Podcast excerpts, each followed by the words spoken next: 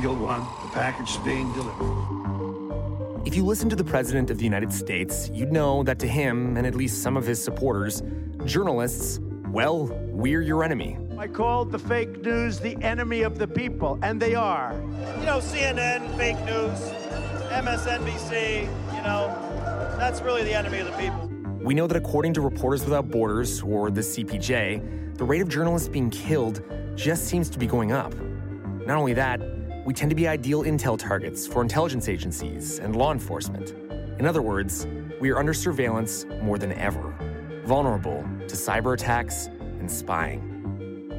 This week marks six months since the horrific and outrageous murder of Jamal Khashoggi by the Saudi regime. Reporting suggests hacked chats between him and another Saudi dissident helped his killers. Think about that.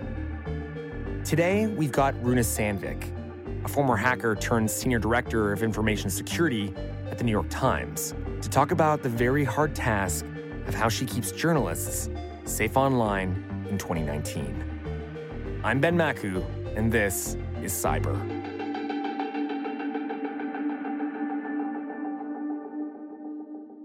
So, Runa, it's 2019. How do you protect journalists not only in the field, but online? That is a uh, big, big topic. uh, so I've been with the Times for three years now, and uh, when I started, the my my role was to build and create and lead a security program for the newsroom. And at that point, you are considering security basics and just sort of the awareness of the whole newsroom. You are considering phishing. You're considering travel. You're considering source communication. And then, in addition to that, depending on the desk, the individual, the team, the story, the country someone's going to, you can then add on top of that security measures that they can take. You can start looking at mobile phones, travel laptops, air gaps, and what else people need, and sort of build out from there what you need, what kind of training is needed, what kind of hardware is needed, and build it out from there. But it's like it's not like it's a quick one sentence item, right? yeah. And it's not like it's something that's um, done and complete today. It is a program that is consistently evolving, building out, reminding people that it's there. Um, yeah, I mean, also you're you didn't exactly start at like you know the the South Boise Times. You know, it was like you started at the New York Times, which is, I mean, no shade at Motherboard and the place I work at, but is probably the number one target or one of the number one targets of nation states of malicious actors who want to exploit journalists because you have some of the most important information in the entire world. I would say that that goes for any media org, really. Um, I would argue that even Vice would be susceptible to the same type of threats that any other media org sees. Um, and the same goes for media orgs in other countries.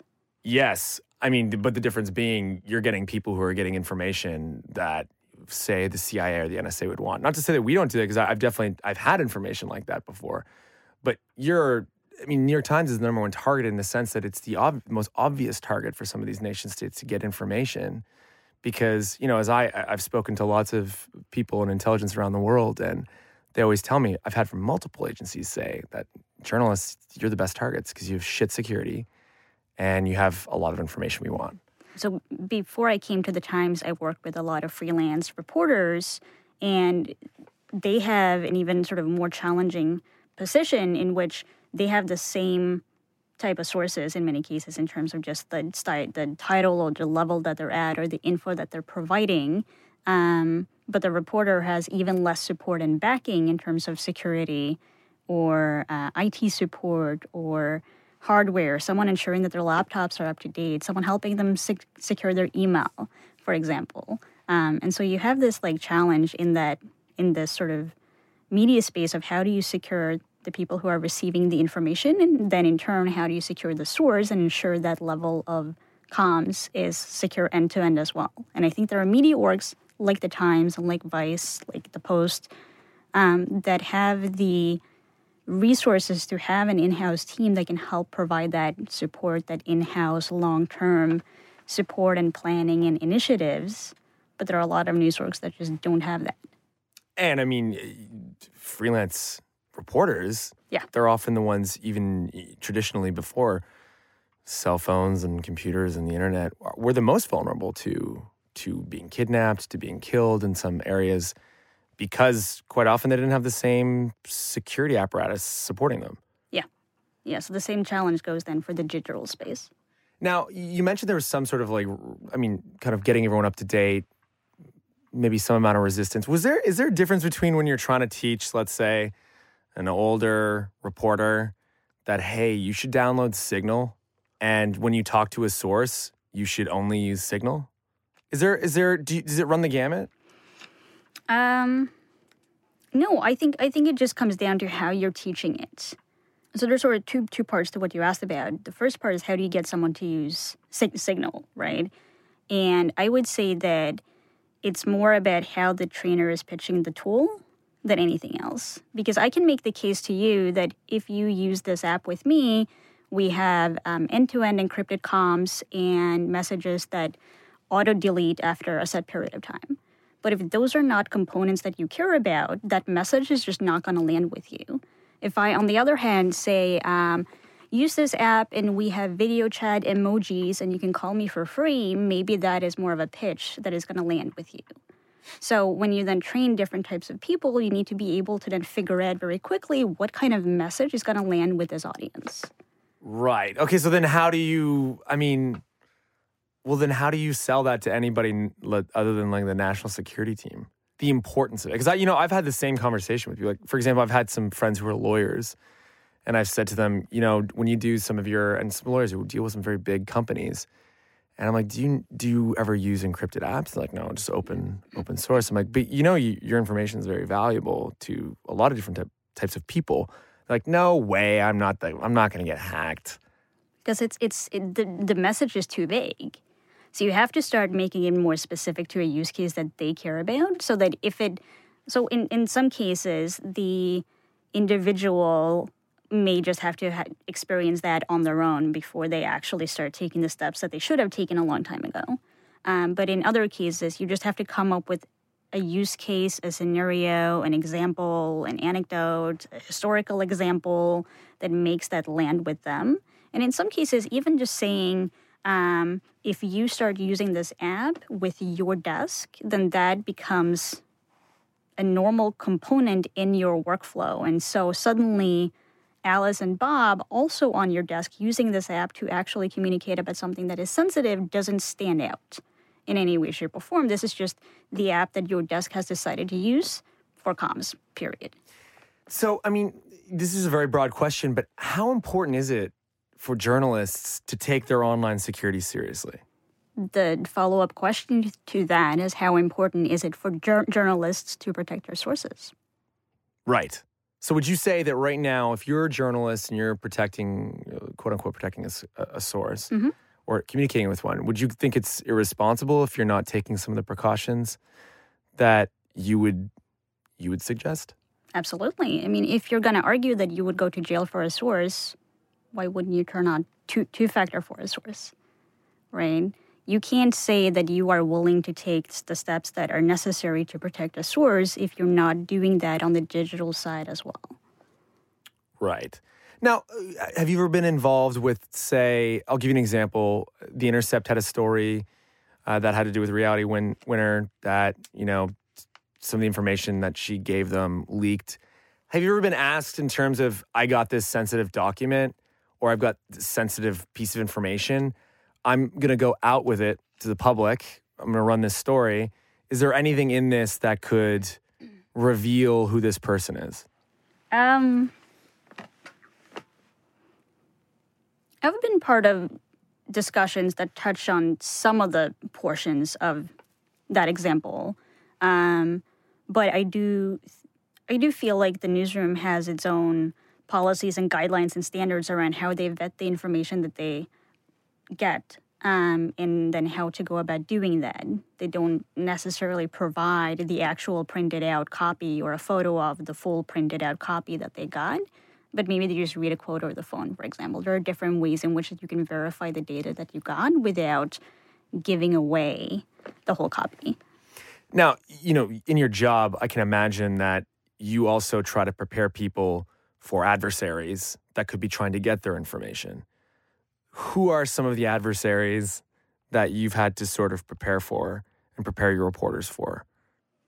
I can't go into into details, but I would say that it it really varies. It can it can be everything from um, like maybe at one point we know that a story is going to get certain hateful comments on Twitter, or we know that um, a reporter is going into a um, country where we suspect that their devices may be searched at the border, for example, or we suspect that they may be uh, facing some questioning coming back home. There are sort of many different use cases. It just depends on then the reporter, the beat, the story they're working on, country they're going to. I mean, so what do you do? Do you because I've been to a, I've been to a few conflict type areas. Mm-hmm. Um, I taken my own precautions. When you're going to say somewhere like, let's say Afghanistan or Eastern Ukraine, what would you tell the reporter to bring their f- cell phone with them, or would you get a burner? Things like that, if you can get specific. Sure. So what I do for myself is I have a travel laptop and I have a travel phone. Um, so at any point in time, those devices are then clean and set up for that trip specifically. So I'll have the apps that I need access to. I'll have the um, I'll have a way to get the credentials for the systems that I need access to. I'll have the phone numbers that I need on that specific trip, so that if any at any point in time those devices are lost or stolen or seized, um, I would only be exposing information that is relevant to perhaps that trip specifically, and not like anything, everything I have ever done in my life. Right. And that's to sort of, I guess, take the precaution that if you get to the border and they want to start searching things and they do get access to it, there's nothing to search for because there's nothing on it. Yeah, or even just in a case of someone grabbing your phone or your laptop being stolen or you accidentally leave a device in a taxi. Like these things happen. It doesn't have to be um, a police checkpoint, it doesn't have to be an interrogation at the airport. Like you travel and things happen. So let's just like try and make sure that if something does happen, whatever that looks like, that the data that you lose, quote unquote, um, is contained and you have a good sense of what that might look like so that it's not everything. Life is full of awesome what ifs, and some not so much, like unexpected medical costs. That's why United Healthcare provides Health Protector Guard fixed indemnity insurance plans to supplement your primary plan and help manage out of pocket costs. Learn more at uh1.com. So I know that, uh, like I mentioned earlier, spies do tend to target journalists because they're sort of these, you know, traditionally quite easy, you know, easy prey because we're not we haven't traditionally been known to be very good at understanding how to protect ourselves digitally. You have a lot of data. We've got a lot of data, though, right? One thing that I know that happens in in other places, in terms of especially governments, where they do sweeps of of offices and et cetera. Do you part of your responsibilities is it sweeping, making sure that let's say the New York Times isn't bugged? Physical security does not fall in under our remit. It doesn't does not. So you're protecting the networks. Correct. So, so it's completely information security. Information security. Uh, we do collaborate closely with the team that is responsible for physical, um, especially around um, online threats and harassment, because those can sometimes they start as a physical uh, component, but they escalate online or vice versa. So we do ensure that um, we are keeping each other up to date and in the loop on the different things that that happen there. So, do your networks do you do you get a lot of attacks on them? It's sort of hard to answer that question because I would say that we probably see the same type of stuff than any other media org um, either sees or could see if they went looking for it. Right, but I meant to say, you know, are, are you seeing attempts at either penetrating a network by a phishing scheme in order to, to gain information, or are you actually seeing you know, infiltration operations? Historically, the Times has been targeted by nation state actors like China back in 2012. And we also see the, like, whatever common adware scam, Bitcoin scam thing floating around. So it's like whatever it is hitting other media orgs we are likely to see as well. Right. So if one of your reporters, let's say, is doing a story that's quite sensitive and it's on, say, Russia, you might give them a, you know, a profiled security checklist in order to make sure you can secure the information you have. And this is what you might you might expect when you publish this story, et cetera. Is that fair to say? So we do do that in in some cases, um, but that model at scale would require the reporters to come to us for everything that they do. So instead, the approach to to training is like you you establish like a this awareness baseline in the newsroom and on top of that you can then start doing more specific training with different desks whether that is um, the investigations desk some of the foreign bureaus um, some reporters that you know write about certain hot topics um, and help them see sort of what to look for, what to expect, how to deal with it, uh, what it might look like on the screen, what it might look like on like in their inbox, on their phone, things like that. That is knowledge that would be very specific and helpful to them. That certain desks is just not going to benefit from that, for example. Right. So it's like you almost do you have sort of a baseline tradecraft security training setup, like the farm for the New York Times? So we do have the uh, the onboarding training that you get when you join the company. Um, and that is like a security awareness, like I would say basics. It's like the, just something to get you started. And then from there, we do have additional uh, sort of what I would say would fit into the basics package and then more targeted specific guidelines on, on top of that. Yeah. So, who at the New York Times hired you originally? I mean, was there always someone like you there, or was this something that was a concerted effort by the Times to say, look, this is becoming a much more complex issue, and we need to hire somebody to teach our reporters how to do this? So, back in 2000, and I want to say 2014, um, at that point, I had done work for the Tor Project. I had trained a lot of reporters. I had done a lot of um, independent work with media orgs, mostly in Scandinavia, but um, also a couple in the US. Um, and I'd sort of worked at the intersection of media and security for for a long time. And I then got a meeting with the then um, CISO at the Times, and we were just sort of talking about what like they're doing, what they're up to, what I'm up to.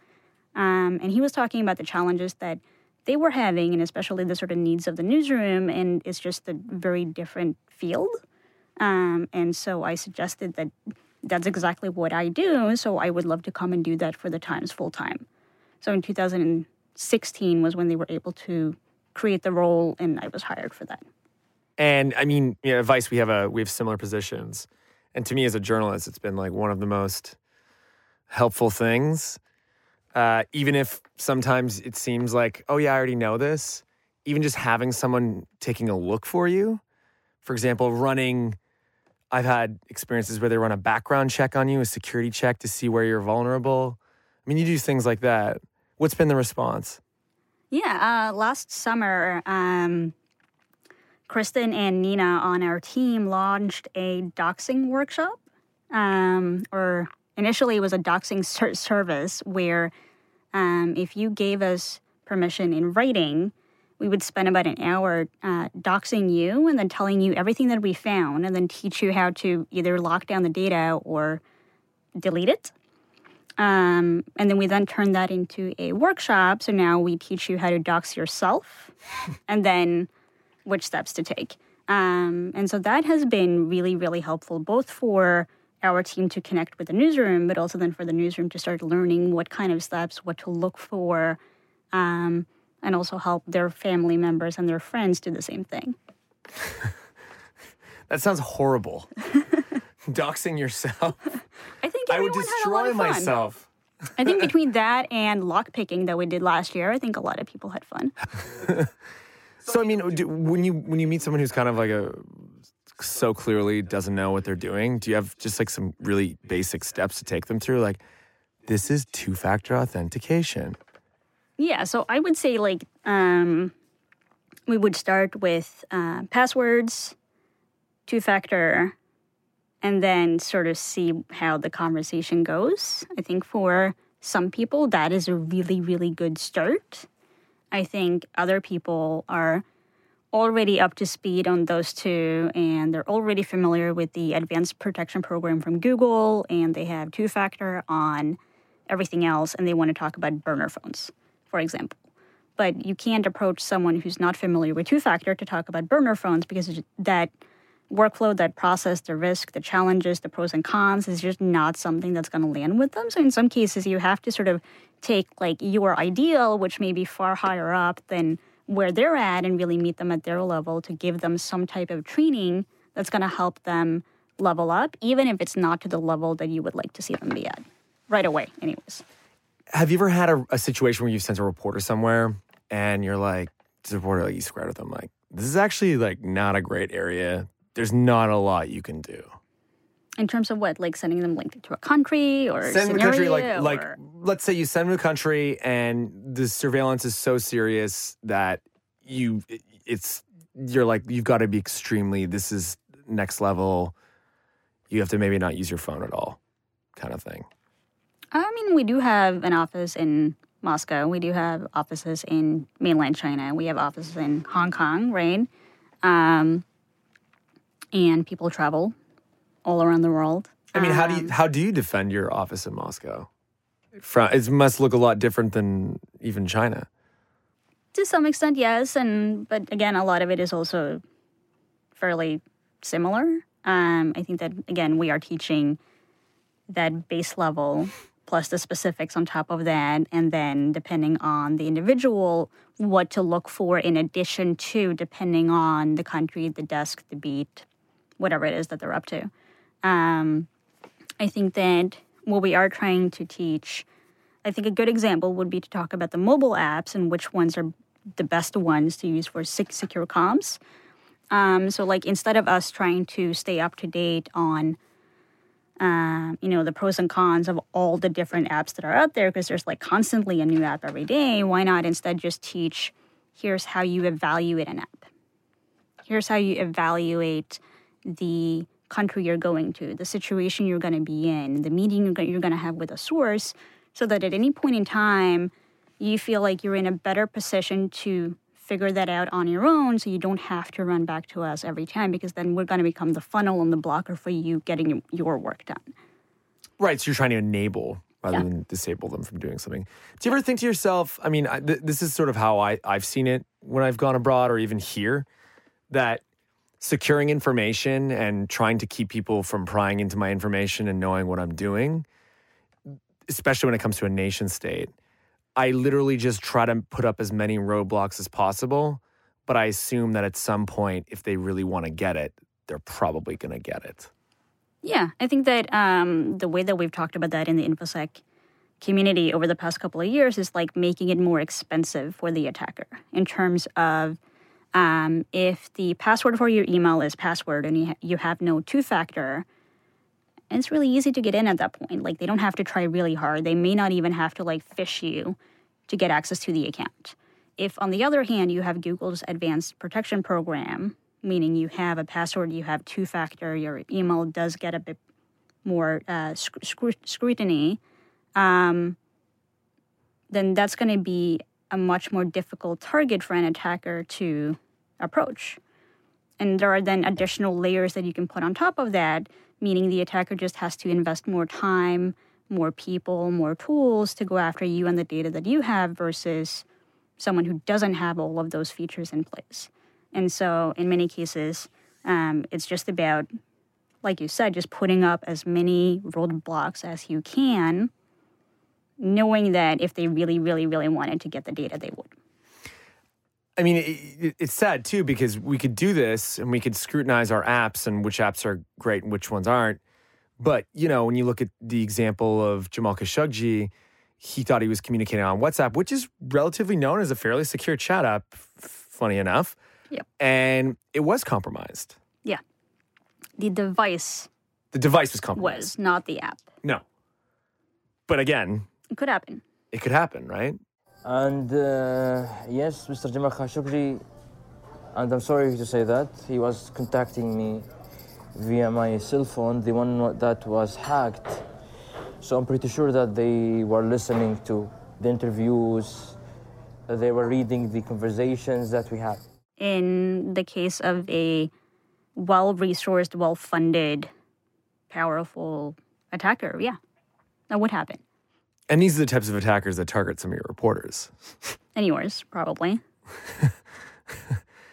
I mean, when you see something like that that happens, maybe I'm giving yourself your own job reference, but does the New York Times think to itself like this is why we invest in security and information security as a journalistic institution?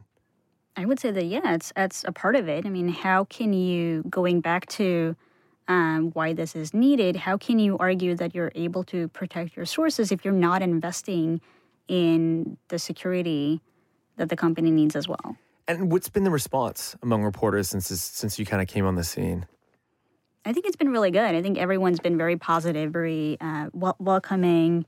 Um, a lot of people have a lot of really good questions. Like it's it's it's clear that um, they want to learn. The, they want the info. They want to know how to take all of these different steps.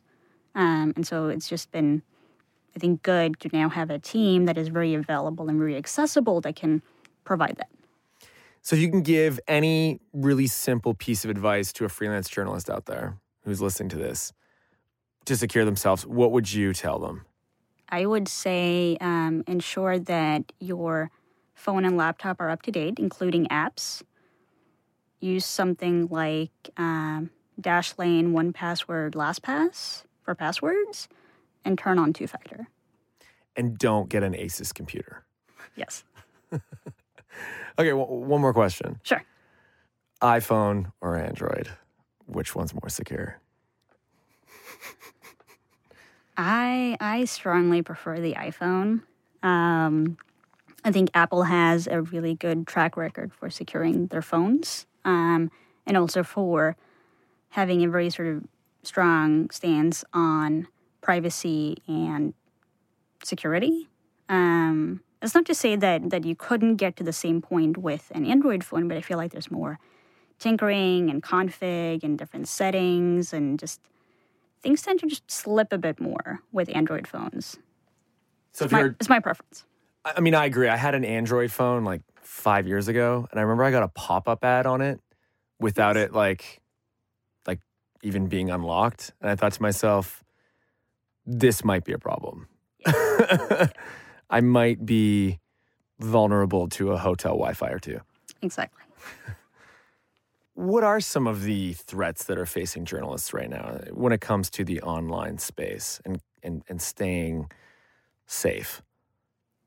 I would say it, that it sort of goes back to the challenge of ensuring that everyone has that baseline with up to date software and apps and passwords and two factor. And after that, talking about the different road, road, roadblocks that you can put in place and ensuring that different people are able to leverage different settings to provide additional safety. Because um, I think, in terms of the actors, we are going to see everything from um, sophisticated actors and all the way down to more commodity adware scammers and things like that. So it's sort of hard to pick any one because it sort of runs the gamut.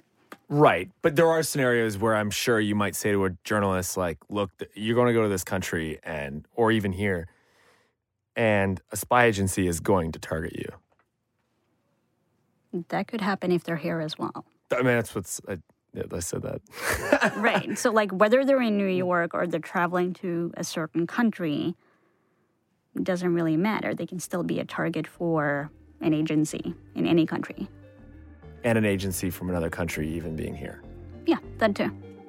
Well, thank you for coming in to the offices and to advice to talk about something that's very, very important and near and dear to my heart. Thank you. It was fun. Thanks so much.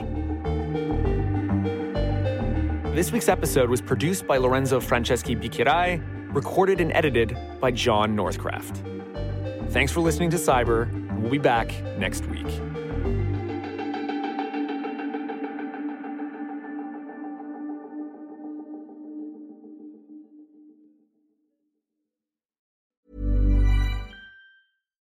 When you make decisions for your company, you look for the no brainers. And if you have a lot of mailing to do, stamps.com is the ultimate no brainer. It streamlines your processes to make your business more efficient, which makes you less busy. Mail checks, invoices, legal documents, and everything you need to keep your business running with stamps.com. Seamlessly connect with every major marketplace and shopping cart. Schedule package pickups and see your cheapest and fastest shipping options from different carriers with rates up to 89% off USPS and UPS rates. And with the stamps.com mobile app, you can take care of mailing and shipping wherever you are. Make the same no-brainer decision as over 1 million other businesses with stamps.com. Sign up with code program for a 4-week trial plus free postage and a free digital scale. No long-term commitments or contracts. That's stamps.com. Code program.